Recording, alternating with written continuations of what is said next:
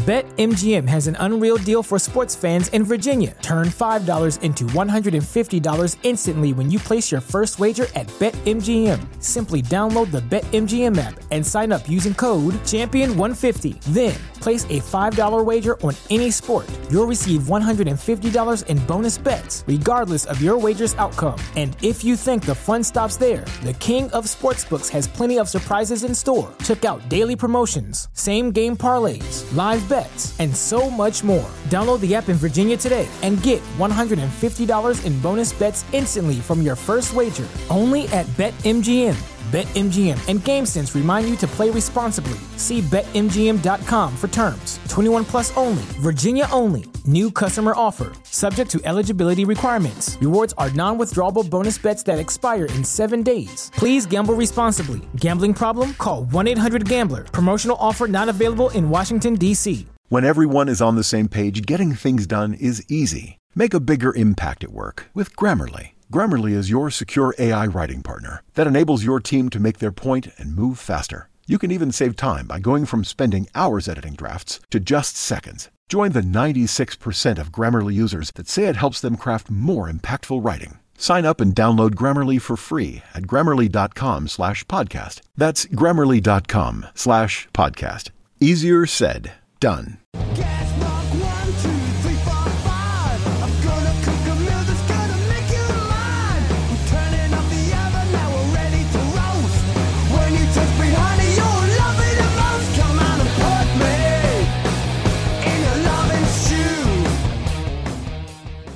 Welcome to another Britflicks.com podcast. My name's Stuart Wright, and today's guest is composer John Mehrmann. Welcome to the show. Thank you, Stuart. It's here. a pleasure having you on. Now, you're a composer living in Maine who writes music for choirs, movies, orchestras, soloists, kid shows, commercials, church, and more, according to your biography. Uh, you also play piano, sing, conduct, are percussionist, accordionist, and much more. I mean, I thought the the story about the um, what you did with the Immaculate Heart of Mary Parish in Auburn with this 1954 organ that was uh, reconstructed. I mean, it says. Re- I mean, it sounds like it was recent, but how recent was that? Was that something? Was that this year? Last year? That's very. That was 2019. Uh, um, yeah, my wife and I were living briefly in Massachusetts, mm-hmm. and we wanted to come back. Yeah, we wanted to come back Maine, and I and I had a a colleague who was an organist who called me and they were looking for uh, an organist at a local church. Mm. And it was it was actually very op- a great opportunity because we almost moved to Arizona oh, for wow. a similar thing, and that didn't work out. And that's far from you know you know family friends and yeah yeah. And yeah. it became like this big this big coronavirus hotspot. You know where we were. and we had we had our son was going to was just about to be born, and then we got this call saying, "Oh, you want to come do this job in Maine?" So, oh, opportune. And uh, my wife's parents are in Maine, mine are in New Hampshire. So, with the son coming on the way, it was very convenient. And yeah, I came into this job not ever having learned to play the organ. Um, no way. Yes, that's right. yeah, I'm, I'm I'm just a pianist, so I you know I know where to put my fingers. Of course. But, um, and uh, I had always wanted the opportunity to learn to play the organ, actually. And the um, is it more physical though compared to playing the piano? Oh, it's more physical. Um, no, I actually I'd kind of opposite in a way. It's almost more. I, have I've learned to think of it as you're you're playing multiple flutes. Uh, okay. And it's really I, for me, it's a lot more listening. I mean, physical in terms you have to use your legs, but Mm. um, you don't feel the physical feedback of the instrument in the way that you do with the piano. It doesn't come into your hands. Mm. You know, it comes from the from the pipes that are around you. Um, but yeah, it's it was. I came in and we didn't have the organ at the time, and six months after I started this job, we had this old electronic Allen thing, and then they were just at the end of the process of being bringing this beautiful organ from a convent in the Midwest that I think was closing, Yeah. and um, installed it. They had a local organ builder build this beautiful case, put all the pipes in, and and then COVID happened. You know, like really two months later, and so I've just you know the past year I've just been able to practice the organ. You know, like twenty hours a week. it won't surprise people tuning into Britflicks podcast that we've come to talk about your film composition work and in Right. particular uh, the score you did for Honeydew, which was a film that I saw at um, Fright Fest back in the autumn. And I referred in specifically to your skin crawling atonal score, which, having listened to it all now, because it's now available for people to listen to in, in, in, in its own right outside of the film, um, it, there's a lot more going on. I mean, I think I think in some ways, um, if I put on my music journalist hat on for a second, there's like for me listening to it as a whole piece of work, it's got sort of the fractious electronica of say early noughties warp warp records, um, um, and then you know in other ways it feels like it's holding hands with the poison nature that's the story of the film. So you've hmm. it's sort of it feels very real, but also very artificial. It's sort of almost in some ways it it, it goes between sort of a sledgehammer to crack a nut and very subtle at the same time sometimes, and it's sort of it's a it's a really uncomfortable and phys- physical experience to, to hear it that way. And and obviously when you when you hear it in connection with the film, that's what gives it a presence. I felt like um, I felt like Devereux Milburn, director, didn't shy away from indulging himself in using what music you provided. It's it's got such a presence in the film, and it reminded me of um, Mark Korven's score for The Witch or David Julyan's score for The Descent, Hmm. in the sense that they've both got that ability to be as uncomfortable away from the film as they have when you watch the film. Well, you know, actually, I was hesitant about making a standalone album from the movie because of that, because it's so integrated with the move with the film itself. I was like, well, does it, I don't think it really needs to have an album aside from it. Hmm. Um, and you know, I'm glad we ended up doing it, but um, the whole process of writing the music was so bound up with the editing of the movie Hmm. it was from November of 2018 until June 2019. Devereux and I were just back and forth, back and forth all the time. And I'd send him a little clip of some music I was working on, and then he'd re-edit something, and then I'd send Well, him well more let's, music. let's before we get before we get too much into that, then let's just start start the beginning of the story. Then, Honeydew, the soundtrack, the score is available to to buy and list stream.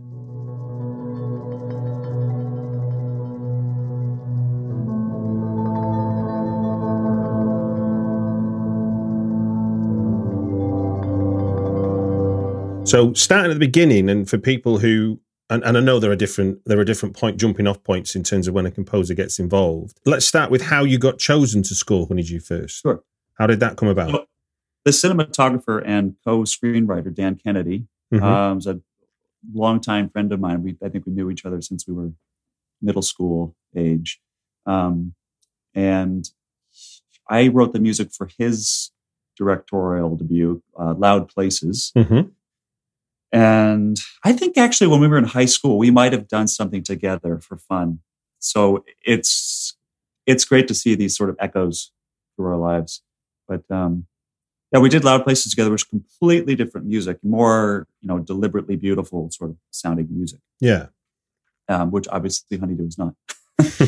um, and of course, Dan went to college, I believe, with Devereux and um, at uh, NYU, and they were both film students. Um, and then so Devereux was looking for a composer, and Dan said, "Oh, check out John's music." And I think he sent Devereux. It was interesting because he sent Devereux the Loud Places music, um, and also it, what was really fun is that I showed him some music that I had had, you know, sitting in the box on the shelf for years that I'd written 10 or 15 years before, yeah. um, instrumental pieces that he really loved. And I'd never really gotten any traction with them that had a particular kind of rhythmic quality to them that he, he was like, oh, that's, I want that. And actually, in the early version of the movie, he had put some of those Hmm. in the movie. Um, yeah, so that's how we got started. At what point in the film's journey did Devereux get you involved with creating the score? when they were filming, really, um, they I I was in touch with Dan mid well actually I think it was late summer. I think my wife and I just came back from our honeymoon in uh, like August 2018, and I got a text from Dan, and they were about to film. I think they were filming in September. Yeah. and so I went out on set, you know, and um, I, I think just one day, might have been two, but I went out and saw how boring it is to make a movie, which was. There's so much support. And the poor actors, you know, take after take, sitting, you know, let's do it again. Let's do it again. Yeah, yeah, yeah. Um, which was new for me. you only see the you see the final product and you know how excited it is. No, indeed, indeed. So, if you if you got to sort of if you were involved as in the film's being shot, so you're aware of what it is. You've I presumably you've got a script. That's right. I had the script. That was the first thing they sent me the script. I read through it. I thought it was really weird you know, I was like, I don't know. I my first reaction was, I don't, I don't watch horror movies. I don't know if I'm the guy. I don't know anything about them. Mm. But it did. It appealed to me, and you know, the, the even in the script, you can perceive all the twists and turns in it, um, and also the the kind of there's a weird sense of humor in the movie too, for sure, that you could get through the script.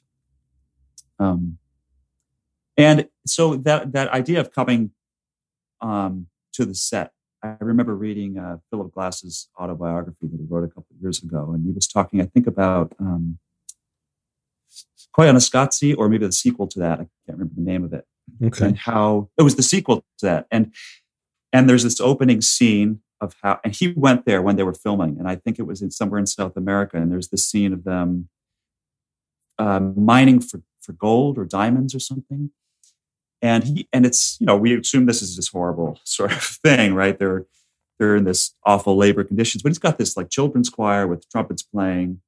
And i guess someone said to him what why did you do that? You know it's this like slave labor situation. He said yeah he said you think that that's what this is about actually. He said i was there. And these guys are like they love this. They're so excited. Like they find it like a diamond and they run off to the you know the market or wherever to sell it. And it's like you, so I, I was thinking i have to be there because there's things you can't imagine until you're there. Mm. And and intangible things things you can't anticipate. And one of them was, and I'm so happy to see Devereux talk about this in interviews I've seen him do, the the sounds of being out there in the summer in New England at night. You have um, crickets and cicadas and frogs and things like that. The yeah, yeah, yeah. And so and that was and it actually resonated with an experience I had maybe 10 years earlier, being outside in the early springtime and listening to the sound of the spring peepers, little frogs, and the rhythms of their noises, which are kind of these roiling polyrhythms that kind of you get closer to one and you can hear some emphasize and you get closer to da da da da da and they're over each other. And I remember going back and transcribing some of these rhythms, recording them and transcribing them and so when, when I went to the set of Honeydew, I did the same thing. I took my little voice recorder and, you know, and transcribed some of these rhythms and the rhythms of the, you know, cicadas and people. Well, there probably weren't any peepers in September, but yeah. frogs and crickets. So, so it literally, you know, the sound of the set informed the music. And so when you have this sort of seeming chaos or like organic oozing of sounds, it's because of that idea. Yeah, because that's that's something that comes across really strongly with when you watch the film, and certainly if you're able to sort of indulge yourself with either seeing it in the cinema or or, or put your put your headphones on, is that your music and the sound of the the place are often fighting with each other. Really, in some ways, it's like you're or it's what it's all of one and none of the other, and vice versa. So there's mm. there's times when the film just naturally exists. There's no music whatsoever, and then there's other times where everything that's real disappears and your music becomes the tone of the film.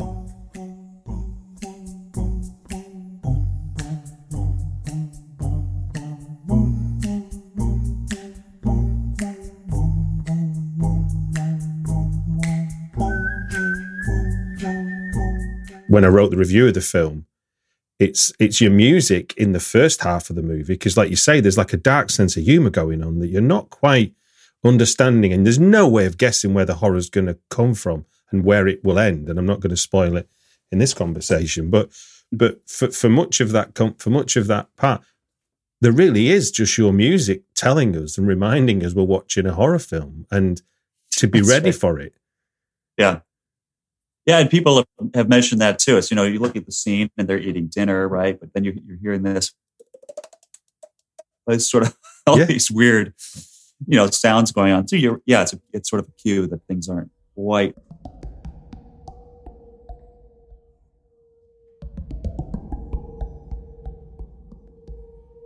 Right, and the scraping blades, you know, Yeah, the blade on whetstone and things like that. That's uh, yeah, it was just our it's just our, our kitchen knives. I think we got as a wedding present or something that I'm sharp, you know, the sh- just sharpening. so in that sense. So when because that's, I mean, I've interviewed. um Oh goodness gracious, what they called. Um, there's an experimental electronic band who whose name escapes me now, but they did a whole album based on samples of plastic surgeons doing operations. Ooh, So it's a really, you know, it's a genuinely visceral experience. yeah. But then when you know what it is, it's sort of twice as visceral. Well, it's interesting because a lot of these things I actually have no I had no idea about these. What what's called um you know the the people listen to sounds uh um, AMSR. yeah AMSR. I didn't know about this, and you know people saying oh it's like ASMR and and and um it's so funny because I said I, I guess so. It's it's it was really you know Devereux had a lot to do with with, with this because I would send him at first things for instruments. Oh, here's something for the piano. Here's a little beautiful tune Hmm. a violin, whatever. And he's ah, I don't know. You know, he wanted he wanted he kept saying let's do something stranger. And I think that the first time I sent him a track of me doing these rhythms on my my cheeks, basically, and making Hmm. sound effects, and he was he was so excited. He was like, oh, and he couldn't have known it at the time that you know there's a particular thematic element about somebody's cheeks or that are you know uh, you know maybe become a meal at some point and then and that i wasn't even thinking about that. And i mentioned that to Devereux after the fact. The "Yeah, I penny's just dropping now for me, to be honest with you, as you're saying it. yeah, it's, a- it's such an easter egg. I, I shouldn't even tell you. People should like you know film students of the future can find this out on their own. But um it was like it was unconscious at, at at the most. But um it was it was really cool I realizing that oh cheeks. There's so much cheeks in this. And there's there's this line where that's my cheek Well, I was, I was, I'm glad you told me though, because I was while while focusing on trying to understand what it was you were doing, I'd wrote down: is he tapping on a UPVC pipe? Is he is he flicking his teeth? I couldn't quite work out what it was, but now, Yeah. yeah, so it, yeah uh, you, it you- makes you know you change the shape of your mouth changes the pitch and Yeah, um and there's glass you know water uh, we have these giant uh, wine glasses and i just kind of fill them up with water and tap them while i'm tapping them you know shift them around and the pitch shifts I mean, I think for, anyone that sees the film, I mean, the opening the opening two minutes or so almost sets sets the mood of the film anyway in terms of the, in terms of what you're giving to the movie because you've got this kind of almost like doomy choir sound is the best way I could describe Right. it for the eat, the girl eating the steak and eggs while reading Yeah. what appears to be Bible passages or some quasi religious stuff, but then it cuts hard to the funeral sequences, and then we've got this more almost like tinnitus Yeah. sound going on. So we've we've got this we've got this uh ethereal ethereal moment but this really ugly eating of steak and eggs. And then this really visceral attack uh, which is meant to be a moment of solemnity as well you know. And we're not Yeah. qu- and it's and, and and i wrote down when i was getting ready for this conversation you know it sort of sets a pattern for the entire film at that point yeah that's right. Yeah the, the- and that dichotomy. Yeah. Right. That was that was actually probably the first track that we did that i was like okay this is onto something unique for this movie. Hmm. and it was really just just me kind of mumbling nonsense you know in harmony. And um and it's something i've done with um like with gregorian chant i found if you you need to have at least usually like three three people in the same vocal register like three men three women to have the sound of, of a blended voice.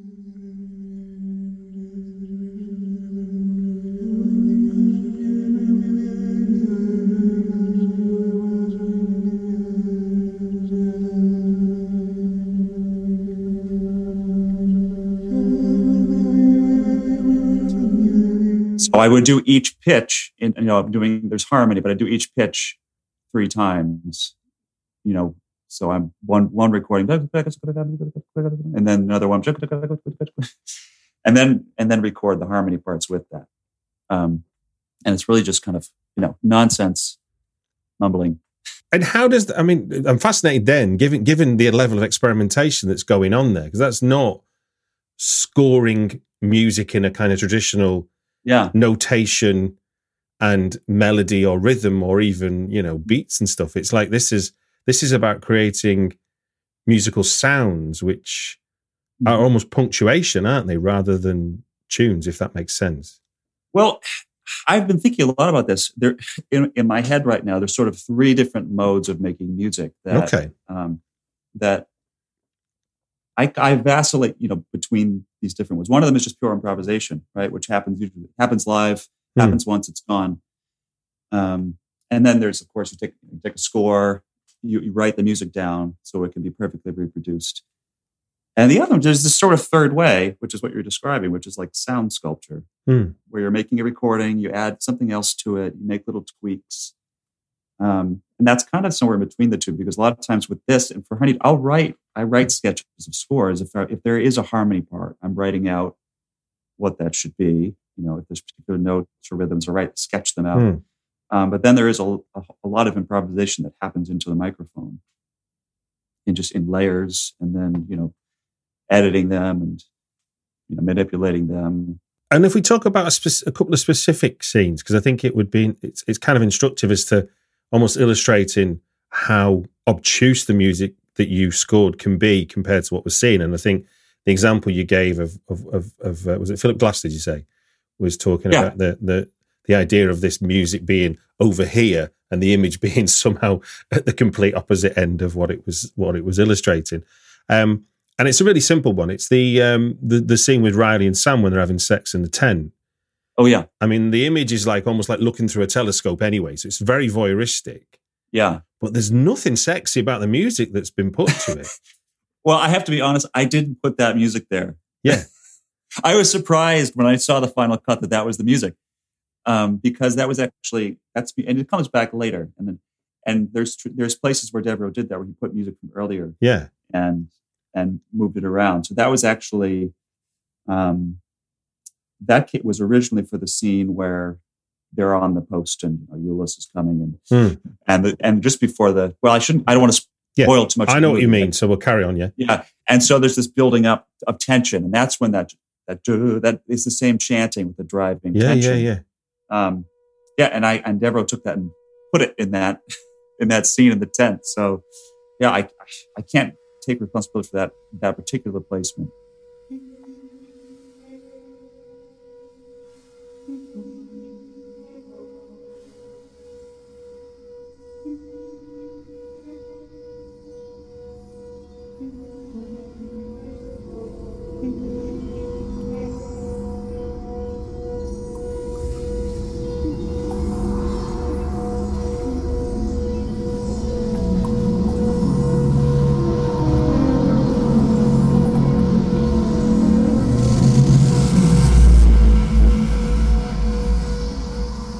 But it's interesting then because because I think for someone who might be doing their first composition or a filmmaker trying to find a, collabor- a collaborative process with their composer, there's no there's no there's no straight line between what music you get to go on a film and what you don't get, is there? Yeah, and and there's a misperception. I think a lot of people they see a movie and they say, "Oh, look at how."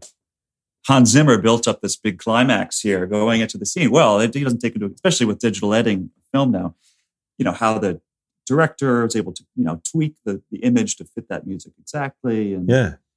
takes, takes music, puts it in other places. I remember being in a, a, a film composition class in college. And I think the teacher had done a lot of this kind of thing because a lot of it was that, oh, look at how this composer was able to build the timing of this scene up with the tension. But in, in reality, there's so much more back and forth. Probably now more than there used to be in the past because, you know, the director, he's editing while I'm still writing music. It's like we can he can tweak, he can take things I've written, put them over there, re-edit his scene to make them really integrated. Can you can you talk about a scene then where there was that specific backwards and forth where you've you've you've been asked to do music for a scene that ended up being it, and the back and forth that happened? Yeah, um, I would say a, a good example would be there's a particular cameo with the uh, that comes in towards the end of the movie, and this character kind of appears, and there's this kind of mumbling, and um, uh, there's scraping, mumbling. Actually, there's like a, a, weird sort of horn sound, which is me blowing into our neighbor's garden hose. Um, and that's a scene, yeah, where he had early on, because we hadn't gotten to that point in the film, taken other tracks I'd done, and he sort of got as much as he possibly could out of them. It was things were repeating themselves. So then this was a scene that we really went back and forth, and um, hmm. and with that sort of the timing adjustments, and oh, we need more, we need another, you know, three minutes here to stretch through this whole scene because at first, I you know, I asked him, can you give me timestamps throughout the whole movie? Where do you want music? And that particular whole section was several different, oh, timestamp here, timestamp here. And I was like, well, can't we just think of this as a whole scene from the time okay they're sitting up on this post, you know, through the end of it. And that made it much more manageable for me to think of it that way rather than little snippets. Was I mean, in a bit that stood out for me in terms of the the choices outside of what you would consider to be rhythm and melody is is the sudden jumps, starts, and stops that happen during, say, when Sam has his midnight feast. That yeah. sequence in particular seems to one lull me into relaxing at one point, and then it wants to stab me at the next yeah. point, and I'm not quite sure why. and then you've got the image of Gunni appearing from nowhere. Yeah, is there? So you've got the action doing stuff. So in a way, it felt like for me, and I've never noticed this before. When I, got, I mean, I don't always look at scores as closely as I might do with this one we're talking about, but it certainly felt to me like the music was. it was like the music was acting alongside the characters in a way, if that makes mm-hmm. sense. Yeah, I, I, actually watched it when we had it for the. Um, it was the Nightstream Festival. I think was when we first the first festival we premiered it at, and I was sitting with a friend of mine watching it and he said, he said, oh yeah, he said the music was like its own character, the whole thing. Mm. And, and, that has has so much to do with Devereux's editing too, because he, like I said, there's there's places that I wrote it specifically, and then there's a place where he snipped things up and put them in, and in ways that surprised me when I watched it. The, the, I guess the hardest part of your role in this film was was that initial conversation and agreeing, no, that's what I want, and you're and you're suddenly running with this freedom to blow into your neighbour's hose and flick your cheeks or whatever else you might want to do. Yeah, exactly. And, and just getting to that. And um, I just remembered walking, you know, my, my wife coming home one day, she went out for a walk with her friend and she came back and it was a particular uh, moment early on where Sam and Riley are walking to Karen's house and there's a bear trap that appears suddenly. Hmm. There's sort of this fun music. It's like wah wah wah. This sort of like yes, silly it's a, music. It's a really yeah. It's a, it's a and then all of a sudden there's this like you know jump scare, and um, and it was just I was just kind of like yipping and clapping and making. And my wife came out play. I was like, "Oh, check out!" She's and she she's like, "Is this what you've been doing?" It's so you know you're getting you're getting paid to be your you know your weirdest possible self here. Just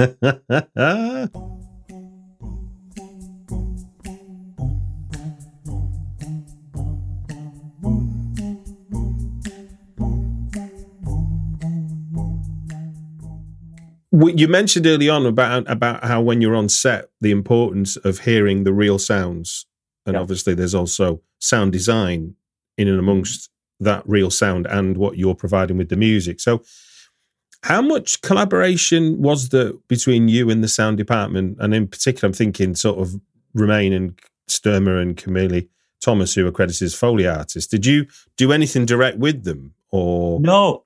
No, I, I, I think I, I I met them on set, I believe, but I never actually um, we never corresponded. So Devereux would have been our intermediary there. Got you, got you.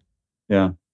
What what um, in that sense then? What what would you what would you say was the sort of most challenging aspect then of of making the score for this film as you as you because you're obviously in ice once you're back at home and you're in your studio you're you're in isolation obviously you can send stuff in for a response but while you're creating you're you're doing that without an audience, aren't you? So, what what for you was the most challenging aspect? The hardest part was just the sheer quantity of okay. music, and and that was because of that back and forth. So, I you know I I laid it all out actually. One point I had I had, I think I wrote about four hours of music. You know, Gee whiz! Yeah, you know, a lot of it was just the same stuff, a little bit different, you know. Yeah, yeah, yeah. And um, and I was happy to do it. You know, we just, you know, I'd make something to say, oh, that's I really like this. Can you make it with da da da da da? da? And so then we go ahead and do that. So it's a bit Um, like your music. So you, going back to that idea that your music was a character, it was like here's Yeah. take one, here's take two, here, Yes. and let Devereux pick the t- take sometimes of what he would Yeah, prefer the most. Yeah. You know, and sometimes there, you know, there'd be disagreement there as to what we, you know, but but I always have to, and as a composer, I always have to say, well, the director is the one with the bird's eye view of what this whole film needs. Yeah. So I might have a preference because, like, I musically I like this particular thing, but it Hmm. might not be, you know, the best thing for that scene. Yeah, and, and and because because of the the visceral nature of of a lot of the the music that you've provided, it's not always in the bounds of of what you would call taste. You know, it's not Yeah. like, you know, I don't hum, I don't hum what you, a lot of what you've done. I'm not going to be humming a lot of what you've done. I mean, there are signature moments, but but largely uh, there's there's there's elements of what makes it effective, which is just the mechanics of music, but it isn't it isn't enjoyable. And that, that sounds like a, it's not that's not a pejorative word. It's uh, No, I'll take that as a as a compliment. I think. no, please do. no, well, it's you know, it's funny. I, I've I've been thinking about this a lot with, especially with film music, because I um, you know, a lot of like the superhero movies you kind of go to, and they'll have these sort of nebulous orchestral scores, Hmm. Not necessarily tuneful. Some of them are, some are not, and I know that's a lot on the directors and producers don't want the music to be tuneful. But I think, and I think when I watch it, why does it need to be a string orchestra? you know, a string orchestra, you need a string orchestra if you want to write parts out for people to play. Hmm. That's kind of hard to do if you're doing body percussion and household sound effects. But if you're making all the recordings yourself with a, you know, a microphone in your living room, why? Why does it have to be uh, instruments that you know, pianos and violins? Why can't it be whatever sound you can think of? So you've, you've mentioned a few ideas of what you've what you've what you've translated into sounds that became the score for the film. What what's Yeah. what's your kind of favorite in, in, in sort of inventive use of sound that you've then applied to this score? Ooh. Um, well, we talked about the hose horn, which which is not an invention of mine. That's you know that's a that's a known entity.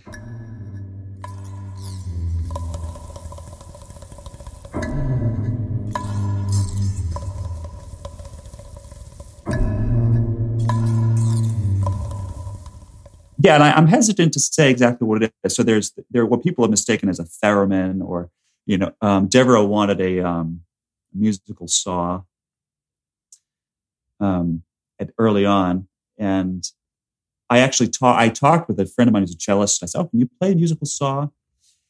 And he said, "Oh, yeah, I could." So we were kind of thinking about that, and then I I was just experimenting one day at home, and I was able to come up with this sound that Hmm. ended up being the, the, the musical saw. Um, there's a lot of stuff with um, uh, water glasses, um, just sort of creating a sustained kind of unsettling harmony. I think if you listen to the soundtrack album, there's a there's a track. I think it's uh, the box, which, which as it gets into it, gets into the cheek slapping, and then there's these sustaining tones, which are um, yeah, so it's water glasses. But then I kind of I add a, I do a lot to the sounds, distort them. Um,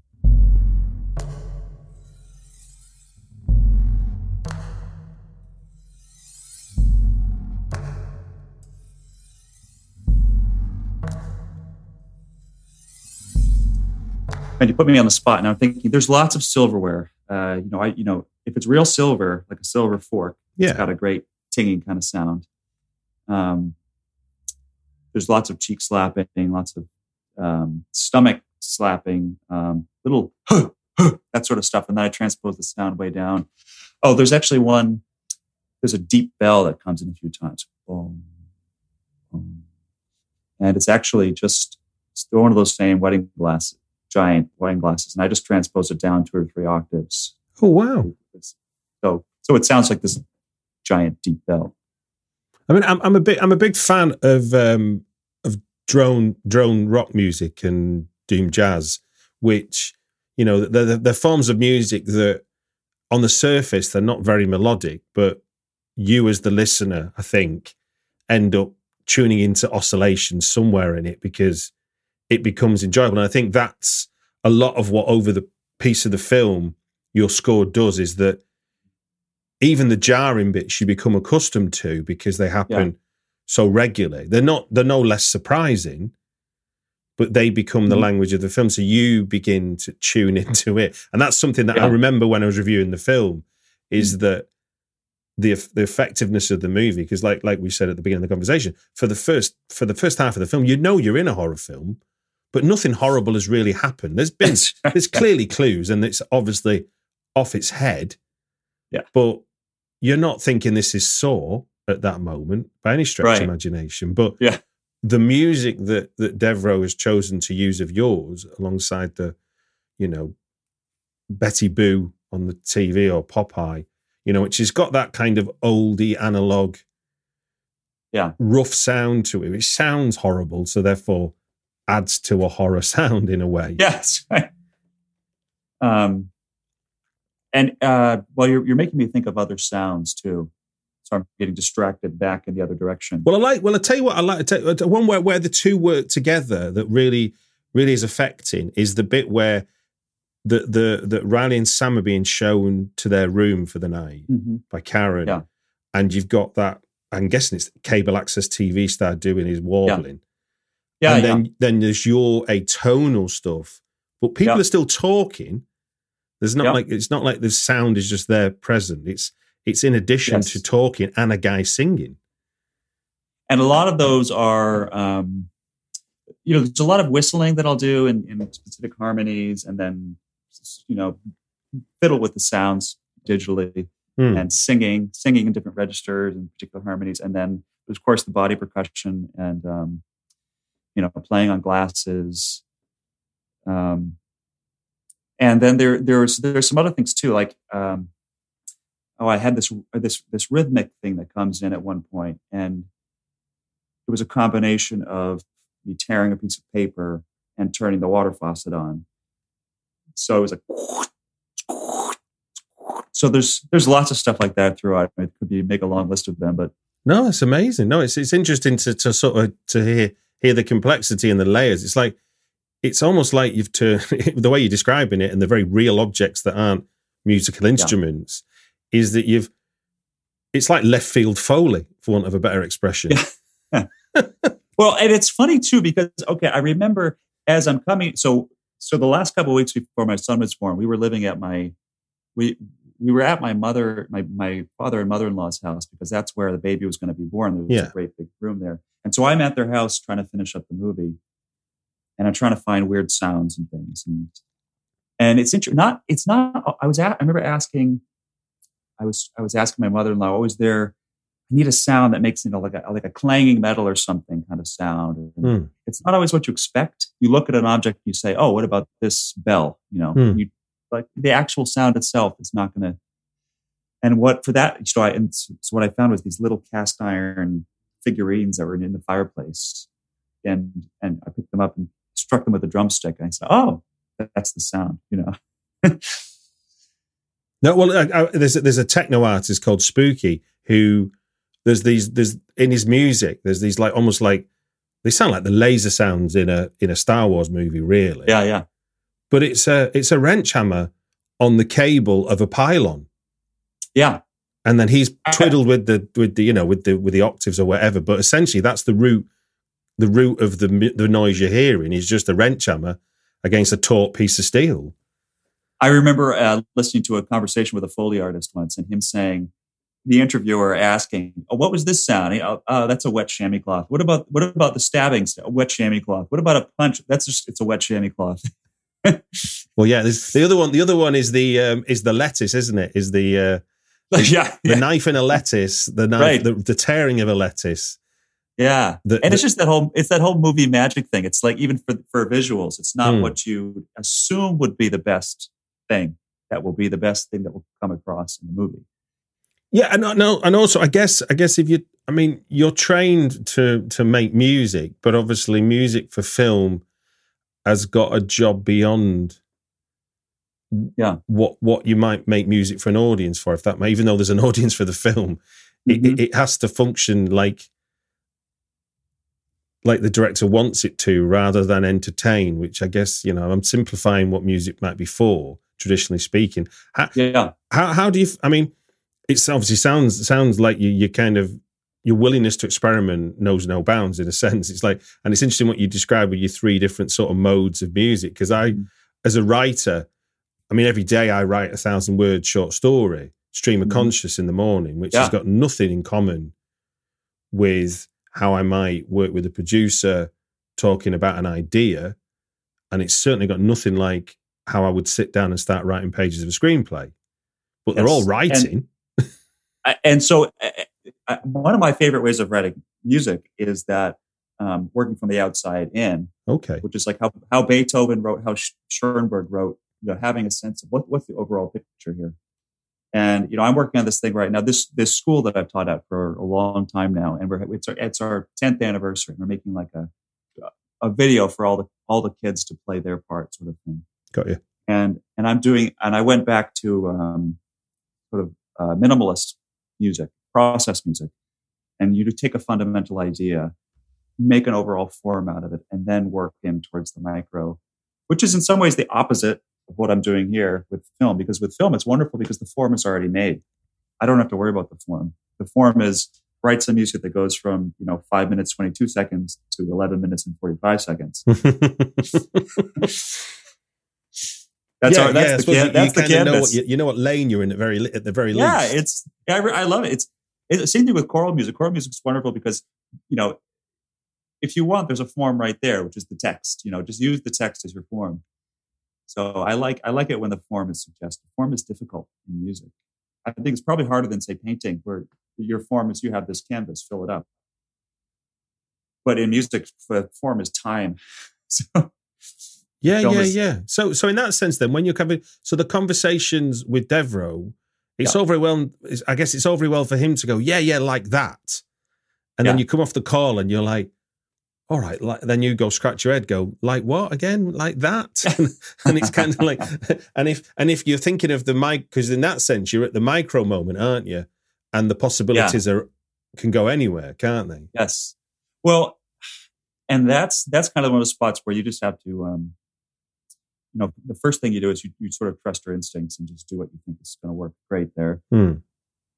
I think, you know, working with Devereux, that is mostly the case, which is wonderful. You know, sometimes you get into a situation where you're like, this is the best thing I've ever written. I'm so happy with this. You give it to, and they're like, not quite what we're looking for. Sorry. Can you try again? But you can't try again because you already just gave it everything you had, right? Yeah, yeah, yeah. I was going to say, so how, I mean, that, I mean, that doesn't sound too dissimilar from a screenwriter's experience, to be honest yeah. with you. It's kind of, you're giving in your draft and you're hoping, you're hoping to get a pat on the head so you can yeah, carry on with you're like, this new. is amazing. I love this is the best thing I've ever written, right? Yeah, yeah. And yeah. then they said and they're like, nah, could you could you could you do it again and make it sound exactly like this other thing, but not not exactly not exactly like it. I mean, uh, just as as, a, as, an abstract thought, rather than specifically about the uh, just thinking about the role of the composer, how useful or not useful do you find a guide track as a when, as a as a composer coming to do a project? That's a great question. It depends on who the director is, right? Mm-hmm. Um, so working with Devereux was great because he was he was not wedded to his temp tracks. You know, he did have some temp tracks in the music, mm-hmm. um, but it was they were just they were starting points. So um, he had this idea that I remember at the beginning he wanted steel drums, which we kind of got very far away from. He was listening to some sort of steel drum orchestra. Mm. And the whole driving scene at the beginning, he had this idea he wanted steel drums. And I, I ended up taking this little glockenspiel and sort of rolling notes on it. And I tried putting screws in my piano and stuff and, you know, make, trying to make it sound like a steel drum. And, um, and then he, he sent me, and actually this was really key, was this, um, I had never seen Punch Drunk Love. Okay. The Paul Thomas Anderson film. Yes. And, um, uh, and, and the soundtrack for that, um, which is very rhythmic and unusual. And I remember listening to it and, and not being sure how the sounds were made. And I, you know, sometimes as a composer, you hear something like that, you're like, oh man, I wish I could make it sound like that. I, I you know, I don't, I can't do that. And that's what, that was the impetus for the, um because um, it was some sort of like drum sound, but it had an electronic feeling to it. Hmm. That's when the, that's when the cheek popping thing started. Because I was like, that's kind of maybe it's sort of like a cheek popping. Got you, got thing. you.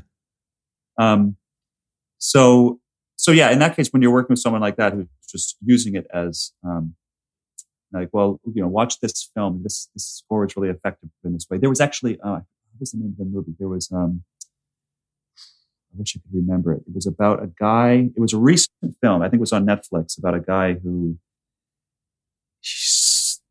this crazy family killed his family or something, and but they got away with it, and now they're getting out of jail. Oh, Blue Ruin. Yes, exactly, Blue Ruin. And he, you know, the score for that, which is sort of this like, sort of oozing, moaning, sort of sirens, sort of shifting, like you're saying, drone music. Um, so I watched that, and of course, since since I kind of a wimp with thrillers and things like that, I was I would sort of scroll ahead on Netflix and see like, oh, does he get whacked? Oh no, he's good. okay. yeah. Just, um, and um, it was funny too. I, I, I read somewhere, I think it was in a review that someone said, "Oh, the music is, you know, he's clearly kind of ripping off The Shining." And I was like, actually, I don't think I've ever actually watched all of The Shining. well, so don't tell Devereux. Sorry if he hears this. But but in a way, but in a way though, John, John who who's ripping off who's ripping off The Shining? Because like you've described, the process of you making four hours of music, yeah. discussing it backwards and forwards, and then John in the uh, sorry, Devereux in the edit and choosing, but then changing his oh. mind oh. what to do with but, that, that music he's choosing is not ripping off anything. That's a well. I just thought it, it, it's it's it's really actually kind of it amused me to read that because I I do know the music that's in The Shining quite well, a lot of it because it uses Bartok's string strings percussion and celeste quite a lot. Yeah, and that's that's a piece I've I've really studied it's extremely rigorous in its form. Like every note is accounted for. The structure is built along the Fibonacci series, golden ratio, which is nothing like Honeydew's music. so I read that and I was I thought that's well, that's quite amusing. You know, that's you know, people mishear things. They say, "Oh, this sounds like somebody plucking his teeth," right, or that sort of thing, or this is just like the you know the music from The Shining. I say, well, this is probably as far from Bartok as you could get in terms of its disordered quality. Can you yeah. can you can you having with your familiarity of that music? Because I don't I don't know it as a mm-hmm. I know it as, as the score to to The Shining, but I don't yeah. know it as Bartok's music. Yeah. Can you do you understand what they're hearing though that's making them think it's like The Shining? Yeah, they hear they hear atonality. Okay, okay. So it's the so, that element of Bartok they're hearing. That's so they're just marrying the two up. Yeah, exactly. So um, what but where where his atonality is you know extremely ordered hmm. like a lot of times so you know instead of like a major a c major chord he takes like a he'll take a c and then mirror mirror an interval you know down up and down against that you know at like a I don't want to get too technical, but I, if I have my keyboard turned on, I could just play it for you. Hmm. Um, maybe I should do that, but no, I've got my head. That won't work. But it's okay. No, um, I, I, I kind of get I, because that's that's one of the things that certainly comes across in the film is that there are moments where the music is fighting itself, for want of a better mm-hmm. expression. You know, that yeah. what you're what you're providing us with is a challenge yeah. to us to understand because we're trying to. It's almost like as an audience we're trying to understand it, and I think, and that's yeah. maybe why people why why a reviewer may well see the similarities because I think in The Shining there's not a lot going on until the finale yeah. There's only really the presence of the music that makes again mm-hmm. that makes you believe you're in a horror film. Oh, that's a that's a great analogy then. Yeah. Um, that's I mean, that's just my thoughts. I don't, I wouldn't. Yeah. I can't. I can't claim what the reviewer was thinking, but yeah, I can see how because I think that's because I think that's what and, and, and knowing it's a collaboration between you and Devereux is the important thing I think for anyone listening in as a as a director or as a composer because mm-hmm. because it isn't about one person getting their own way or not getting their own ways. I mean, obviously that it can boil down to that, I'm sure, but mm-hmm. but there's there's music like like you talked about. There's time and it needs filling with music, and you've been asked to provide it. And yeah. Devereux's got the problem of is that the right music or is that not? And there's only so right. far you can backwards and forwards between driving each other mad. And therefore, yeah. like you said, it can end up being he'll take some other music that was that was for somewhere else and go, hold on a minute, this now works for that, and you're not in control of that, then are you? you you've you've provided the music, but not for that yeah. moment, right? Well, and and that's where I think the improvisatory nature of how this worked was a real virtue. It's not like I spent you know three weeks scoring something for an entire symphony. Mm. We went to the studio, recorded it. You know, the studio paid 100 musicians and then at the in the editing room, that scene gets cut. Mm. it was, you know, it was me. It was me making up sounds and fiddling at home. So in that way, you know, uh, a much more direct process and not, not quite as much cost involved. So I was just kind of creating this big bucket of music for Devereux to play with. In a lot of ways, sometimes, you know, I hope mostly for specific moments, but then other times, you know, take it from here and say, oh, maybe that works pretty well here. Well, And for the most it's, part- it's it's Yeah. a fantastic score for a fantastic film. Um, one you. last thing I haven't mentioned because I, di- I didn't know, so it just dawned on me. Is it going? Is is um? Now I listen to it through Spotify, which obviously is not the greatest way for you to receive money for the music. Is um? Is there going to be a physical release of, of the score as well, or is there a physical Yeah. release? There is, there is. Uh, Svart Records, uh, the Finnish label, is going to um, somewhere down a couple months down the road. I'm not sure exactly the timeline, but it's Okay. in the works. Um, and yeah, and it's on iTunes um, and Amazon, so that it can be purchased. Brilliant. Well, we'll put we'll put links in the show notes to where it can be purchased as well as streamed. Yeah. And it just gives me to say thank you very much for giving us your time on the Britflicks podcast. Oh, my pleasure. Thank you very much, Stuart.